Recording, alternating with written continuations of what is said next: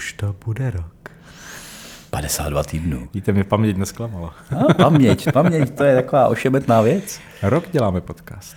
52. díl, to jsme si říkali před tím rokem, že natočíme pár dílů a uvidíme. No, tak jsme natočili pár dílů a viděli jsme. A taky jsme si říkali, že když by to byl rok, tak možná bude dobré skončit. Tak uvidíme. Ne, ne, ne. těch témat je dost. Asi. Témat je dost, jako, a myslím si, že máme nové politiky. Stará témata s novými názory. Noví politici přijdou s novými přirovnáními, anebo staronovými přirovnáními. Nemusíme bát. Oni, a oni někteří se k tomu vracejí vždycky a mají to rádi. Takže já myslím, že nekončíme. Takže. Mimochodem, ale když jste ťuknul tu paměť, to je hezký téma, takhle no, na výročí. No mně se líbila, teď dokonce se Československo stalo tématem americké vrcholné politiky, to no, nás taky zajímá. Ano, ano, a ukázalo se, že si taky hobby pamatujeme. tak se na to mrkneme. Takže paměť. Tady je po roce Martin Groman. A tady je po roce Michal Stehlík.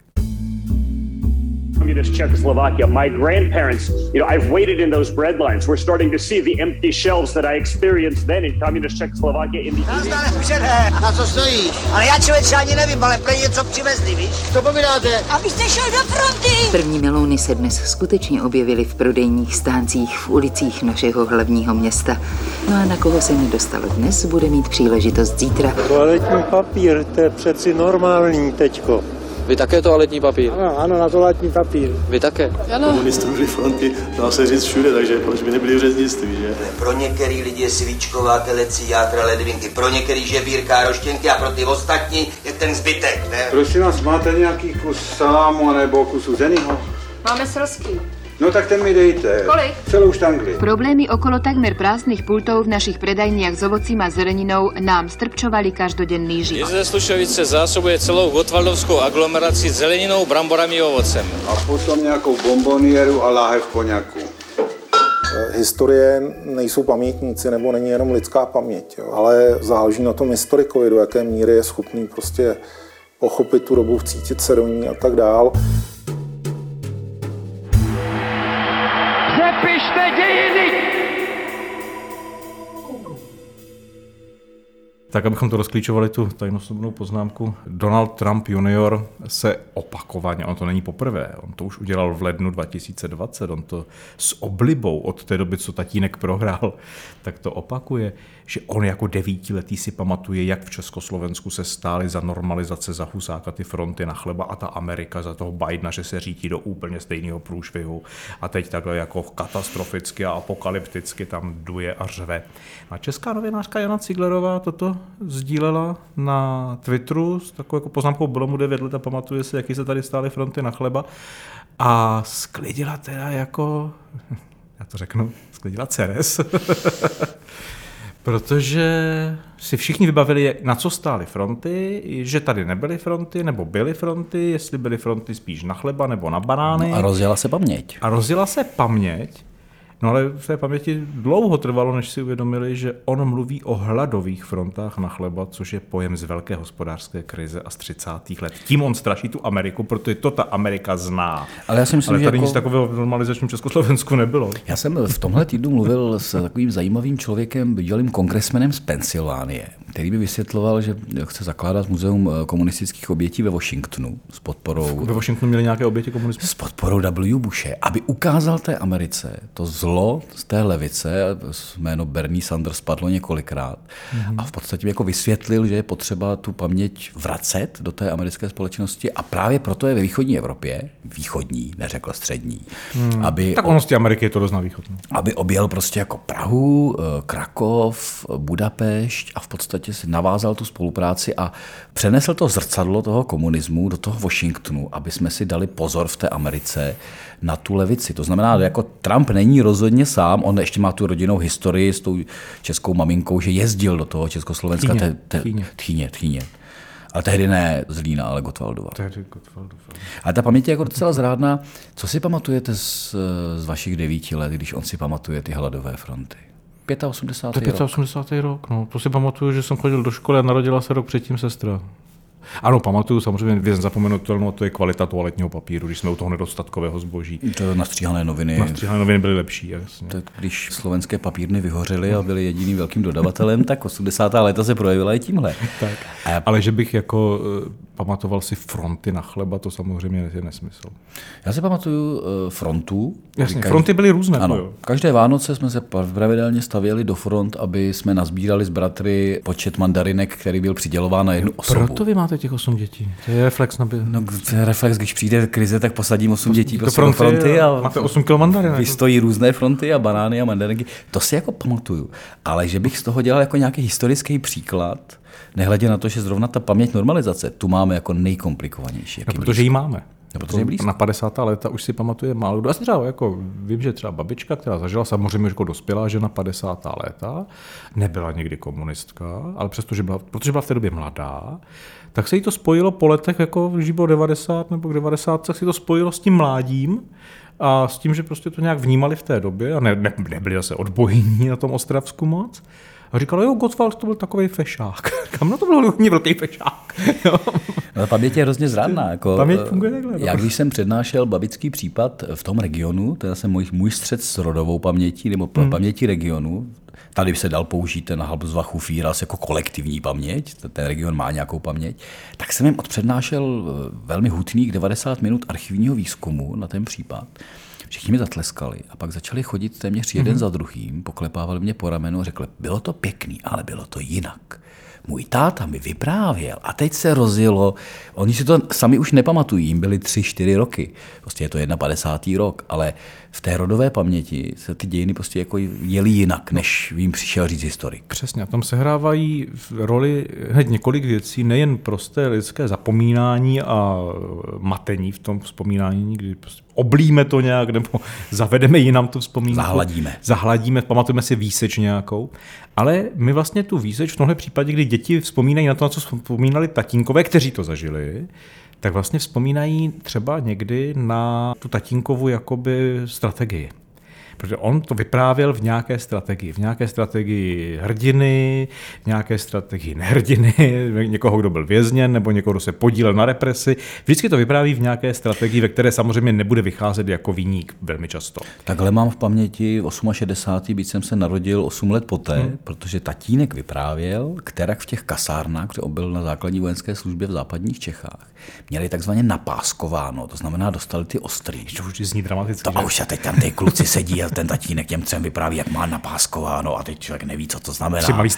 A čeká se prostě, jako Ludvík Svoboda vystoupí v rádiu a dá rozkaz k odporu. A taky vystoupil. A pak to skončilo tím, že jako pointa byla taková česká, že vrátili náboje, převlékli se do civilních šatů a šli přemalovávat cedule v tom regionu. To, je, to, je, to je paměť mého otce na 68. rok a okupaci. A byť je to před mým narozením, tak se to přesně nese v té paměti tradované, ať už nějaké roli toho otce nebo, nebo roli. Čertví, roli co tam dělali v těch kasárnách, jak to reálně bylo. Pak je ještě, eh, když jsem se díval na téma paměti, je otázka, jestli my máme něco jako takovou tu opomíjenou paměť. To, co mají francouzi vůči vyšistickému režimu mm-hmm. za války, mm-hmm. to, co měli v 60. letech Němci vůči sami sobě, nebo, mm-hmm. nebo Raku, nacistické Rakušana ještě víc. Ti až do 80. Ty myslím, že jsou úplně zamlčení. No a nebo co má dneska Rusko, já myslím, že to mm-hmm. zamlčení těch sovětských ér, kromě toho, že vyhráli válku a kromě toho, že byli velmoc, tak se zamlčelo spousta věcí, já která... Myslím, jako já myslím, že my máme zamlčenou paměť, máme zamlčenou paměť v 50. letech, podle mě. My jsme si to překryli tou represí. Překryli 50. léta jsou prostě represe. To je Milada Horáková a Toufar. A Toufar. Tečka. Ale co je pod tím? No a tady prostě žijou lidi a žijou nějaké strat, osobní strategie zase, žijou nějakou metodu, jak to přežít, jak to zvládnout, jestli se zapojit nebo ne a tak dál. A to hlavně formuje tu společnost. A Milada Horáková nebo Toufar při vší úctě jsou symboly, ale neformují společnost na desítky let dopředu. Mě na tom ta strategie, ano. hrozně zajímá učit téhle opomíjené paměti taková ta kasířská otázka, do jaké míry, a myslím si, že nebude úplně malá, měly ty revoluční změny, opravdu revoluční, podporu té společnosti. Že to hmm. není jenom mlčící většina, ale že v podstatě děláme ten nový svět, včetně těch ošklivých věcí, jako my si nepokládáme tuhle jako těžkou otázku. Naše paměť zůstane u toho procesu a pak ještě to propojíme se Slánským pro jistotu a Gottwald nám umře a vlastně skončí to nejhorší, což je úplná hloupost samozřejmě. Mm-hmm. Ale máme vůbec paměť jako na to, co se děje v těch osobních strategiích lidí, aby jsme se nestali zase brzo revizionisty, pozor. No, tam je otázka, tady nám nalazí paměť na paměti. Hmm. Protože když se budeme bavit třeba o těch 50. letech, no tak jak to chcete zjišťovat? Prostě pokud ti lidé nenapsali upřímné memoáry, Což moc nenapsali. Což moc nenapsali. Buď nenapsali žádné, nebo nebyly upřímné. tak je to špatný zdroj. Jak se s tím může historie, jako když třeba vezmete životopisy, které dělali mnozí, protože každý, kdo dostal nějakou funkci místo předsedy závodní rady, tak musel vyplnit životopis a odevzdat na příslušné vedení, ať už fabriky nebo stranické organizace. A když se do těch životopisů podíváte, tak tam jsou přesně ty strategie pak viditelné. Když znáte život toho člověka a podíváte se, co psal do svého životopise v roce 45, v roce 48, v roce 51, v roce 54 nebo v roce 62, tak se nestačíte kolikrát divit, jak mu tam mizí lidé, nebo se mu tam zase zjevují, někteří jsou rozhodnuti. se mu názory, které byly popřeny. Tak, tak. A ty životopisy jsou někdy to je celkem hezký zdroj, ale jako je to zdroj... není to memoár takový, aby se mohl opřít úplně jako... Je to zdroj o té době nebo tom člověku. S důvěrou, že? Opravdu, ta strategie je jako víc dobová, než hmm. vypovídá o tom dotyčném. Tady se bojím, že ta paměť u těch padesátek, jako bez té hloupě řečeno mravenčí práce v archivu a skládání, já mám takový hezký příklad toho jako upřímnosti, neupřímnosti. Když se díváte do městských kronik, třeba menších měst, tak samozřejmě všechny jsou pod dohledem. Takže když se vám odehraje měnová reforma, tak je to hmm. pod tím dohledem a je to řečeno, byla reforma a byly zničeny poslední zbytky buržoazie a všechno je dobré. Ale vesnické kroniky, které si tam někde psali ty hostinský, nebo ty, místní ty, ty, nebyly, ty nebyly pod dohledem, takže já jsem našel v našem regionu, kdy prostě v jedné vesnické kronice kolem měnové reformy se prostě napsalo a všichni chlapi se strašně ožrali a nadávali na Zápotockýho a platili pivo tisícovkama, když to takhle přeženu. A t- najednou jste u toho zdroje toho pocitu, ale těch je strašně málo. Vy jste vlastně v dirigované společnosti. Ta je tady 40 let, ono velmi těžko se jako dá přeskočit. Takže ty 50. let, možná máte pravdu, tam jsme trošku zamlčení v rámci paměti. Jak si mimochodem může ta historická věda jako zápolit s tou pamětí? Jaký má zbraně? Oral historii pomáhá, ale zároveň není nic zajímavějšího a zároveň svůdně mnohdy negativního, než je povídavý pamětník. ano, ano. Protože jednak eh, jsou takový ti klasičtí pamětníci, tuším, že to byl jeden z případů těch eh, jednoho z posledních lidí, kdo potkali Jana Kubiše v Praze. Mm-hmm. A to byl člověk, který v podstatě vzpomínal během jednotlivých dekád na atentát a vždycky do těch vzpomínek zaangažoval to, co četl, co říkali jiní, ale ona to byla jeho relevantní paměť z jeho pohledu. On jenom nasál všechno to, co bylo v jeho okolí. Že tam vůbec nebyl, že s někým třeba nemluvil, to vůbec ne, není téma. Hmm. S tím historik musí pracovat strašně opatrně.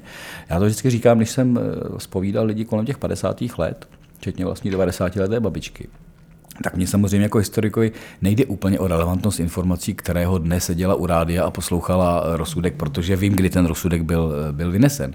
Ale to, co si z toho můžu vzít, je ta emoce. Ten hmm. člověk si v podstatě má v sobě nějaký pocit, ať už si ho překryje, zahladí, ale má, má v sobě nějaký pocit strachu nebo euforie nebo čehokoliv. A my se velmi těžko dostáváme do atmosféry doby. To je na těch pamětnících mnohdy hmm. nejcennější. Byť je to velmi, jak říkám, jako může to být svůdně nás to svést na jinou cestu. Ale dostaneme se trošku do té atmosféry. Já myslím, že to povím, ty emoce je strašně podstatné vlastně pro tu práci s tou pamětí, protože i na těch 141 nebo kolika reakcí, které byly na ten tweet hmm. Jany Ciglerové, bylo vidět, že ty všechny lidi, a byli to naši vrstevníci, byli to čtyřicátníci, padesátníci, Max podle mě, co jsem tak viděl, tak eh, je to emočně zasáhlo. Je emočně zasáhlo to, že někdo může spochybňovat, jako to podle nich udělala ta Jana, to, že tady bylo nějaké utrpení za normalizace. A ty fronty. Ty fronty prostě. A to bylo jako utrpení, prostě museli stát ve frontě jako bolestné. No, říkám, jsou hladové fronty ve 30. letech a fronty na mandarinky a to je prostě rozdíl. A pak je ještě to, co je skutečné utrpení.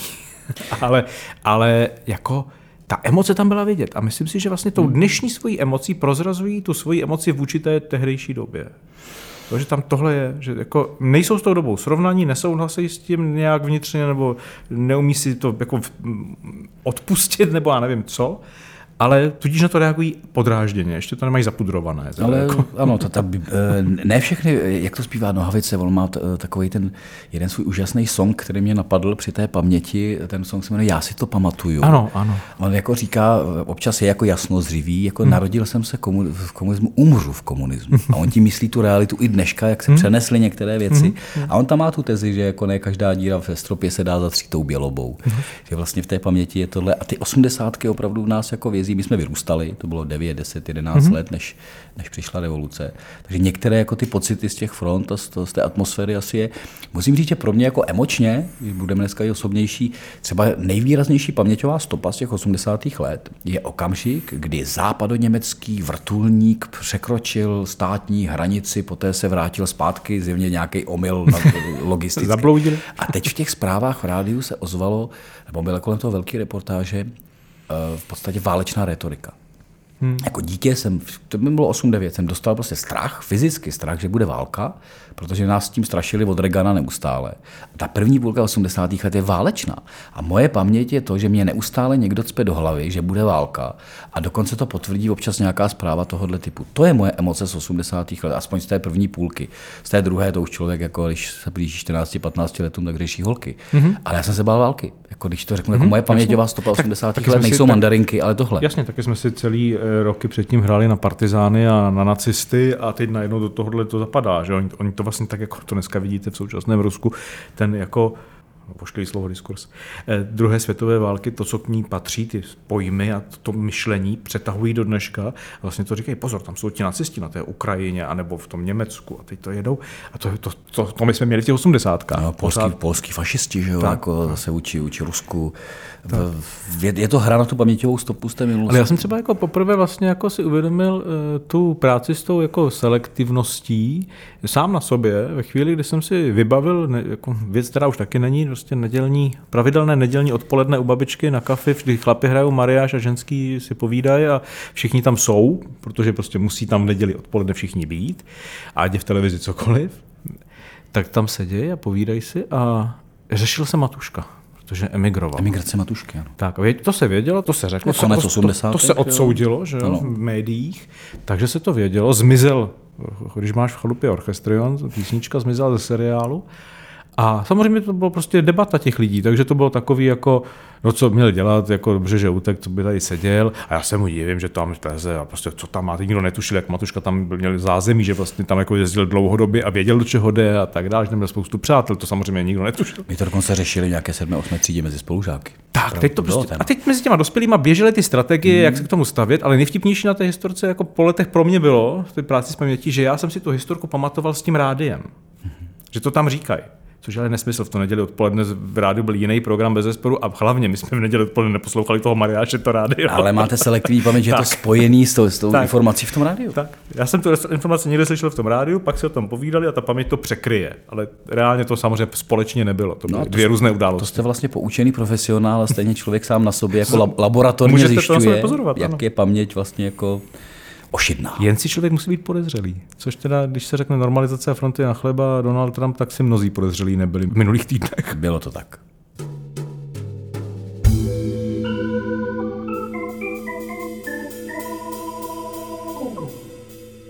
Náš podcast Přepište dějiny najdete ve všech podcastových aplikacích, najdete nás v podcastové sekci Seznam zpráv, najdete nás jednou měsíčně na aktuálně CZ a každý týden v Mladém světě. A kromě Mladého světa v papírové formě 24. listopadu by měla z tiskárny výjít kniha ohlednutí za tímto rokem s originálním názvem Přepište dějiny.